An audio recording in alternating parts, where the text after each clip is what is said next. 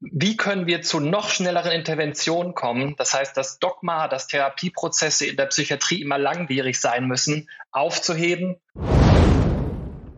Ich finde, das ist einmalig an der DGKLP und unserem DGKLP-Kongress und das ist was, was ich sehr schätze. Zusammengefasst denke ich weniger klein-klein und weniger meins-meins, sondern eben eine abgestimmte Strategie und koordinierte Anstrengung, um dem gerecht zu werden wenige Menschen können das nachvollziehen. Wir reden von Postdoktoranden, das ist wirklich eine sehr anstrengende Lebensphase. Ja, man, hat mit Dingen, man, man, hat mit Dingen zu tun, da können ganz wenige irgendwie in, in, in Bezug zu gehen, weil sie das selber nicht kennen. Also niemand erzählt ja beim Berufsfindungstag in der Schule, dass man mal Forscher werden kann, oder?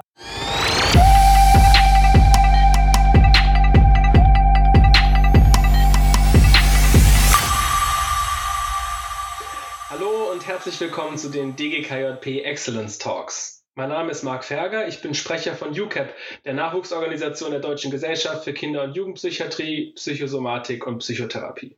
Ich freue mich sehr, dass Sie heute zur ersten Folge dieses neuen Formats eingeschaltet haben. Wir möchten hier sechsmal pro Jahr mit Personen aus unserem Fach über ihre Arbeit sprechen, über ihren Werdegang und auch über ihre Sicht auf die Zukunft der Kinder- und Jugendpsychiatrie. Ich freue mich heute ganz besonders auf unseren ersten Gast, Julian König, Professor an der Uni in Köln. Julian und ich kennen uns schon länger, deswegen duzen wir uns. Ich freue mich ganz besonders, dass du heute hier bist, Julian. Hallo Marc, schön dich zu hören und dich zu sehen. Ich würde sagen, wir fangen direkt an, indem du einfach mal erzählst, wer du bist und was du aktuell so machst. Äh, sehr gerne, Marc. Äh, du hast ja meinen Namen schon gesagt. Ich äh, habe die Professur für biologische Kinder- und Jugendpsychiatrie an der Universität zu Köln bin auch tätig am Uniklinikum in Köln und widme mich mit einem ganz tollen Team von lieben Kolleginnen und Kollegen der biologischen Forschung in der Kinder- und Jugendpsychiatrie. Und was ist da so dein Alltag? Also was sind so deine Methoden und was guckst du dir da genau an? Genau, also unser Fokus liegt sehr breit auf biologischen Aspekten. Wir haben aber inhaltlich thematisch drei Kernthemengebiete gewählt. Das sind die behandlungsresistenten Störungen, neue oder seltene Störungen in der Kinder- und Jugendpsychiatrie sind auch Themen, die uns interessieren. Ähm, das heißt, bei uns geht es um Fragen wie, wer profitiert von welcher Intervention? Kriegen wir sowas hin wie eine neurobiologische Phänotypisierung im Kontext Präzisionspsychiatrie? Wie können wir zu noch schnelleren Interventionen kommen? Das heißt, das Dogma, dass Therapieprozesse in der Psychiatrie immer langwierig sein müssen, mhm. aufzuheben. Und ein weiterer Aspekt unserer Arbeit, wie kriegen wir die Translation von existierender Evidenz in die klinische Praxis beschleunigt? Das hört sich schon mal super breit an und super interessant und auch super wichtig. Wenn du jetzt so beschreiben würdest, so für Personen, die jetzt noch nicht in diesem Bereich sind, aber vielleicht in anderen Tätigkeiten in der Forschung, was sind so Tools, die ihr dafür benutzt? Also was ist euer Handwerkszeug? Genau. Wir sind methodisch auch sehr vielfältig aufgestellt im Team. Das ist was, was ich sehr schätze, wenn unterschiedliche Expertisen und Meinungen zusammenkommen. Das heißt, wir nutzen Verfahren der Psychophysiologie, klassische und neuere Methoden der Bildgebung, aber auch analytische Verfahren wie die Massenspektrometrie. Und wir haben viele neuere kom komputationale Ansätze in unserer Arbeit. Ähm, und auf der klinischen Seite nutzen wir Methoden der Neuromodulation, aber auch Psychopharmakologie, ähm, Methoden des Ecological Momentary Assessments und der Intervention. Das ist so, glaube ich, der bunte Blumenstrauß äh, an Methoden und Tools, mit denen wir Tag ein, Tag ein ausarbeiten. Also bunter Blumenstrauß trifft es, glaube ich, super. Also verschiedene Methoden und vor allen Dingen, wenn ich mir überlege, vor zehn Jahren gab es ja viele dieser Methoden noch gar nicht. Vielleicht auch als kleinen Blick in die Zukunft, weil wir auch uns immer weiterentwickeln können, jetzt in, genau in deiner Expertise, in deinem Fachgebiet. Wie sehen diese Methoden in zehn Jahren aus? Also wenn du in zehn Jahren arbeitest, was, was nutzt du da? Oder wird das gleich bleiben? Ist das anders? Oder was hoff, erhoffst du dir da auch von den Methoden? Absolut. Äh, und das ist, glaube ich, genau der spannende Aspekt. Wir sehen eine rasante Entwicklung der Methoden und ich glaube, eine Herausforderung liegt darin, diese in die Kinder- und Jugendpsychiatrie zu übertragen und auf ihre Anwendbarkeit zu prüfen. Ich denke, wir werden weiter sehen eine technische Entwicklung im Hinblick auf die bessere zeitliche und räumliche Auflösung von Daten. Damit meine ich jetzt nicht nur Bildgebung, sondern auch in anderen Aspekten. Ich denke, wir werden, was unseren Themenbereich der Neuromodulation angeht, immer weiter personalisierte Methoden sehen, Closed-Loop-Anwendungen oder auch nicht invasive Methoden, zum Beispiel um tiefere Hirnstrukturen zu stimulieren. Ich denke aber, die größte Entwicklung, die uns erwartet, ist im Bereich der komputationalen äh, Ansätze. Das heißt, wenn wir über AI nachdenken, ähm, denke ich, wird es da tolle, spannende Möglichkeiten dann zur Integration dieser komplexen Datensätze geben mit großer Bedeutung für die Kinder- und Jugendpsychiatrie. Ja, ich denke, große Bedeutung ist, ist genau der Punkt, das wird uns sicher sehr stark weiterbringen. Aber wenn es auch um die Zukunft geht, geht es ja auch darum, wie, wie können wir das umsetzen und wo liegt da im Moment noch die Hürde? Liegt die bei den Klinikern, liegt die eher bei den Technikern oder ist das eine gemeinsame Hürde, wenn es jetzt um die Entwicklung geht? Ich denke, dass sich die, äh, ich sag mal, Jobbeschreibung drastisch geändert hat. Also wenn du schaust, früher, also mit früher meine ich vor 20, 30 Jahren, dann gab es quasi Individualgelehrte. Jemand konnte autark Forschung machen in diesem Bereich, weil er ein guter Mediziner war oder gute Medizinerin und ein bisschen Expertise hatte in Statistik und noch ganz gut schreiben konnte. Mhm. Das reicht mittlerweile nicht mehr. Du brauchst wirklich fachspezifisch Leute für die einzelnen Bereiche. Ähm, wirklich produktive Forschungsgruppen kommen nicht mehr aus ohne eigene Biometrika. Und wenn es um bestimmte Methoden geht, brauchst du auch wirklich, sagen wir mal zum Beispiel Physiker oder ähm, Programmierer, die ganz bestimmte spezifische Expertise haben. Das heißt, wir brauchen breit aufgestellte Teams, wo diese Expertise zusammenkommt. Ich denke, das ist die Herausforderung.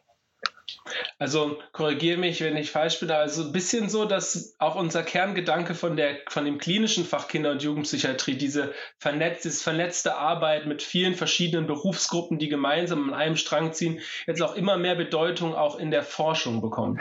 Exakt. Und die Herausforderung liegt darin, Berufsgruppen, die sich bislang nicht für die Kinder- und Jugendpsychiatrie interessieren, dafür zu interessieren. Also denken wir an Programmierer, Biometriker, Statistiker, Physiker. All diese Berufsgruppen werden wir brauchen, wenn wir im Bereich der Forschung große Entwicklungen machen wollen. Ja, das ist sicher eine Herausforderung, die wir angehen müssen. Und vielleicht trägt ja dieser Podcast auch dazu bei, dass jetzt interessierte Physiker auf dich zukommen und sehen, ah, vielleicht ist das interessant, vielleicht ist das ein neuer Jobbereich für mich. Jetzt hast du erzählt, äh, was du machst und wo es darum geht und auch was so die Herausforderungen sind. Wichtig ist ja auch immer, das wird sicher unsere Zuhörerinnen und Zuhörer interessieren, was motiviert dich? Warum machst du das eigentlich? Denke, da gibt es unterschiedliche Aspekte. Zum einen natürlich aus, aus der eigenen Biografie heraus, irgendwie die Nähe zum Fach ähm, und ein großes Herz für Kinder und Jugendliche und denen ihr Wohlergehen. Ähm, dann die spezifischen ähm, Themenbereiche, auf die sich meine Arbeitsgruppe fokussiert, das ist aber wirklich eine Herzensangelegenheit. Das heißt, sobald ich äh, in, einem, in einem, ich sag mal, sicheren Jobverhältnis war, den, den Fokus zu shiften in Bereiche, die vielleicht eher ähm, mit einem höheren Risiko im Hinblick auf die Forschung mhm. behaftet sind, aber in meiner Auffassung dringend notwendig, weil wir es uns nicht erlauben können, einzelne Gruppen zu vernachlässigen oder einzelne Themenbereiche zu vernachlässigen, nur weil die Förderung zum Beispiel nicht da ist oder weil das Risiko, in dem Bereich gut zu publizieren, äh, vielleicht wesentlich oder schlechter zu publizieren, so rumformuliert, ja. vielleicht wesentlich höher ist. Und was ich aber auch erlebe in den letzten Jahren bei mir ist, ähm, dass wohingegen über den größten Teil meiner Karriere eine große Motivation natürlich auch war, selber weiterzukommen und eventuell mit diesem Berufsbild äh, später mal Geld zu verdienen, ähm, ja. dass, mich, dass mich mittlerweile wirklich sehr stark motiviert, äh, junge Leute auf diesem Weg zu begleiten und dass ich viel meiner Motivation aus diesem Aspekt der Arbeit rausziehe. Das heißt, anderen Karrieren zu ermöglichen und anderen auf ihrem Weg zu helfen das dann ja auch quasi schon mit der unterschiedlichen Rollenveränderung einherkommt. Jetzt bist du ja Professor, hast dich auf dem Weg entwickelt, wo wir gerade, weil das so gut zum Punkt passt, Rollenentwicklung und weil du auch deine eigene Biografie angesprochen hast. Vielleicht kannst du einmal kurz äh, unserem Publikum erzählen, wie bist du eigentlich dahin gekommen? Also man wird ja nicht als Professor geboren. Ja, äh, bei mir war das, war das eine, eine ganz, glaube ich, individuelle Geschichte. Ähm, also niemand erzählt ja beim Berufsfindungstag in der Schule, dass man mal Forscher werden kann, oder? Ja. Sondern du brauchst ja irgendwie in einer bestimmten Phase deines Studiums Kontakt zu Forschungstätigen und musst dann irgendwie eine Begeisterung dafür entwickeln oder aber auch merken, das ist was, was mir liegen könnte. Das ist ja ein sehr spezifisches Set an Skills und auch eine besondere Einstellung und Haltung, die man braucht, um in diesem Job äh, erfolgreich zu werden. Und das kam bei mir ähm, relativ spät im Studium, ähm, dass ich mit Forschung überhaupt in Berührung gekommen bin und habe dann gemerkt, oh, das könnte irgendwie was für mich sein und habe das dann relativ stringent verfolgt, äh, viel auch autodidaktisch gemacht mhm. und dann war für mich am wichtigsten ähm, rückblickend sehr zufällige Begegnungen mit einzelnen Menschen, die dann die Karriere geprägt haben. Ähm, ich würde es so formulieren, dass ich leider der Auffassung bin, dass, dass Karrieren in der Forschung nach wie vor ganz viel von Glück und glücklichen Umständen und Zufällen mhm. abhängen und leider insbesondere in Deutschland wenig und verlässlich planbar sind.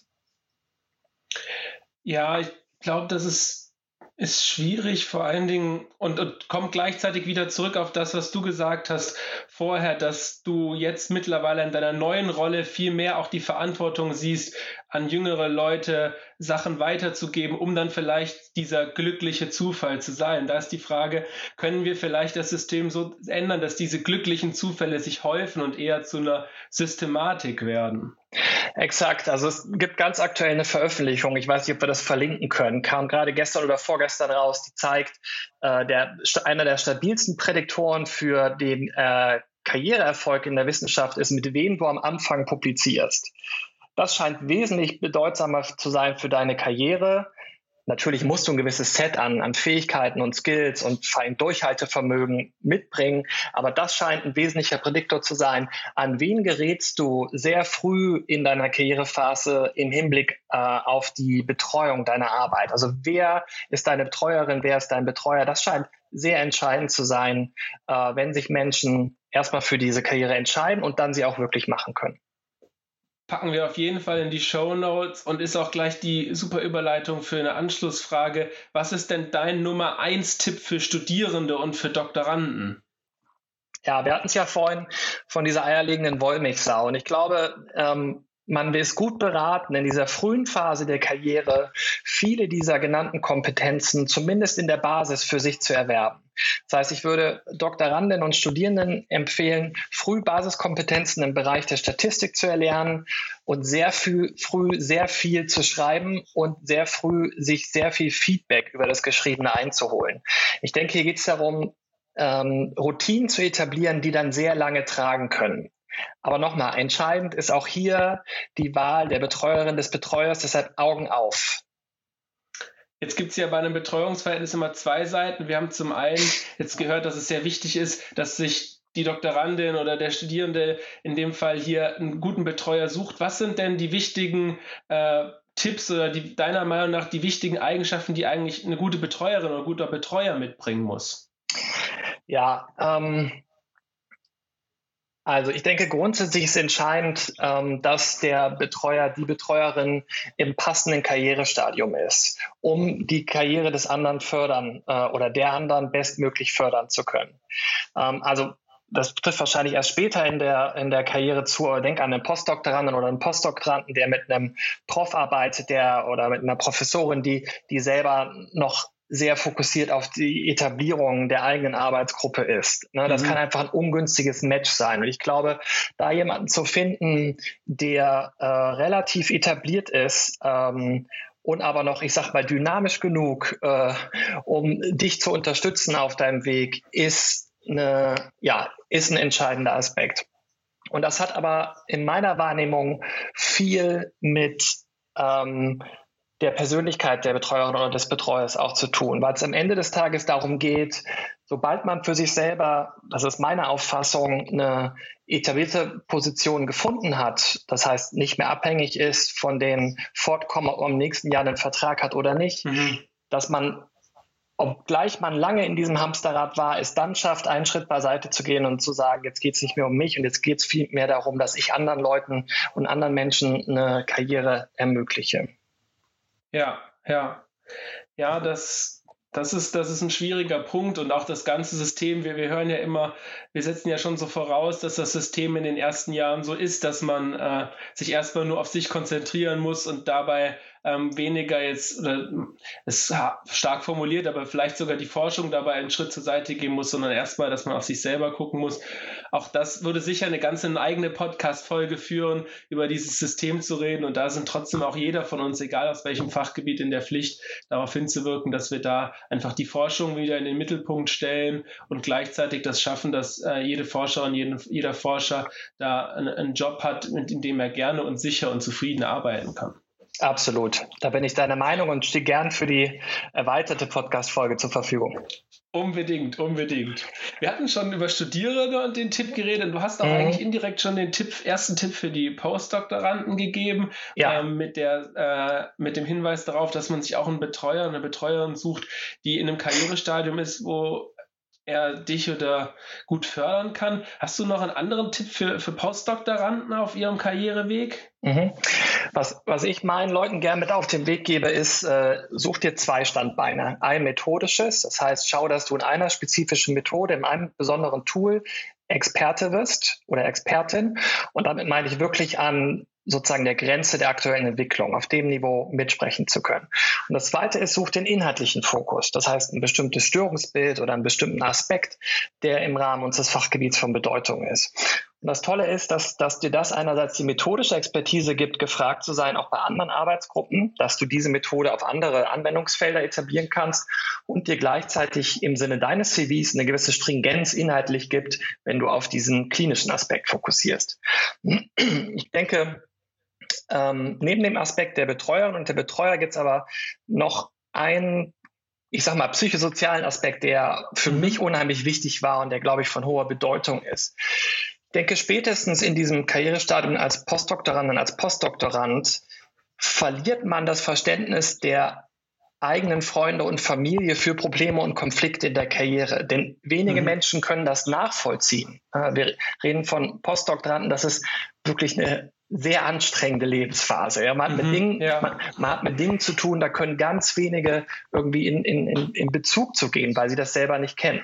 Das heißt, mein wichtiger Tipp ist, sucht euch einen Wingman oder eine Wingwoman in der gleichen Karrierestufe von einem anderen Institut, ganz woanders auf der Welt, gleiche Themengebiet oder anderes Themengebiet, wo ihr aber in sehr engem Austausch seid und euch gegenseitig fördern könnt und unterstützen könnt auf diesem schwierigen Weg ich kenne keine Postdoktoranden oder keinen Postdoktoranden, die, äh, ich sag mal, ganz einfach durch diese Lebensphase gegangen sind. Mhm ein, ein super wichtiger Tipp, äh, von dem sicher ganz viele profitieren und für den sich jetzt schon gelohnt hat, äh, da mit dir über die Expertise zu sprechen. Jetzt kommen wir von, vom Karriereweg oder von den, von den Tipps, den Stolpersteinen, aber auch den Strategien, wie man die überwinden kann, zur Zukunft eigentlich unseres Fachs. Wir haben gehört, wie du dahin gekommen bist. Wir haben gehört, was du aktuell machst. Jetzt soll es um die Zukunft gehen. Was denkst du oder was wünschst du dir, wie die Forschung generell, aber auch ganz besonders in unserem Fach so in den nächsten Jahren sich entwickelt und dann vielleicht in zehn Jahren aussehen sollte? Ich denke, wir stehen grundsätzlich vor enormen Herausforderungen. Wir erleben ja gerade in der deutschen Kinder- und Jugendpsychiatrie den, den zweiten Generationswechsel in den Lehrstühlen, also nach den Gründungslehrstühlen. Das heißt, in drei bis fünf Jahren haben wir eine grundlegende Veränderung unserer Forschungslandschaft. Gleichzeitig erleben wir einen enormen Zuwachs der gesamtgesellschaftlichen Relevanz. Nicht erst durch die Covid-Pandemie, aber da wurde spätestens für jeden klar, dass Kinder- und Jugendpsychiatrie einen höheren Stellenwert in der Gesellschaft bekommen muss, sondern wir erleben auch jetzt eine anhaltende Krise der psychischen Gesundheit von Kindern und Jugendlichen. Und da sollte sich niemand vertun. Das wird schlimmer.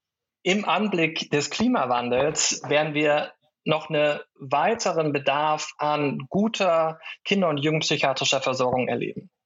Das heißt, ich habe den ganz großen Wunsch, dass verantwortliche Personen diese Entwicklung realisieren und es entsprechende Investitionen in das Fach gibt.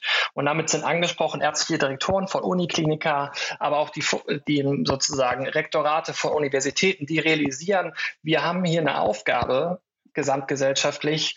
Und wir müssen in dieses Fach investieren, um dieser Herausforderung gerecht zu werden. Das heißt, die, die Zeit der Kinder- und Jugendpsychiatrie so aus Mauerblümchen innerhalb der medizinischen Fakultäten und der Unikla Uniklinika so als Nice-to-Have-Fach ist vorbei. Ne? Wir müssen da in eine andere Rolle kommen und sehr stark deutlich machen, ähm, wie der Bedarf ist und wo die Herausforderungen liegen. Unbedingt, unbedingt. Das hat man in letzter Zeit ja immer wieder gemerkt und auch, auch aktuelle Publikationen. Auch das können wir ver äh, verlinken. Vor kurzem wieder ein Paper in The Lancet, das zeigt, in welchem Zeitalter eigentlich psychiatrische Erkrankungen im Verlauf des Lebens auftreten und da eben das Kindes- und Jugendalter ganz klar hervorheben, zeigen eindeutig zum einen allein ähm, quantitativ, ähm, mit was wir es da zu tun haben und, und wie sich das weiterentwickeln kann. Jetzt haben wir ja einmal externe Stellen angesprochen, es ging um ärztliche Direktoren. Was können wir aus unserem Fach heraus eigentlich verändern, damit das Ganze besser wird? Ich denke, auch da müssen wir, um dieser Herausforderung gerecht zu werden, das, das Ganze auf ein neues Niveau heben. Ich denke, wünschenswert wären abgestimmte Forschungsprogramme, das heißt im Sinne multizentrischer, groß angelegter Studien in unterschiedlichen Bereichen, ähm, programmatisch zusammenkommen und sagen, das braucht es und die und die Kliniken arbeiten zusammen an diesem The Themengebiet. Ähm, zusammengefasst denke ich weniger klein-klein und weniger meins-meins, sondern eben eine abgestimmte Strategie und koordinierte Anstrengung, um dem gerecht zu werden.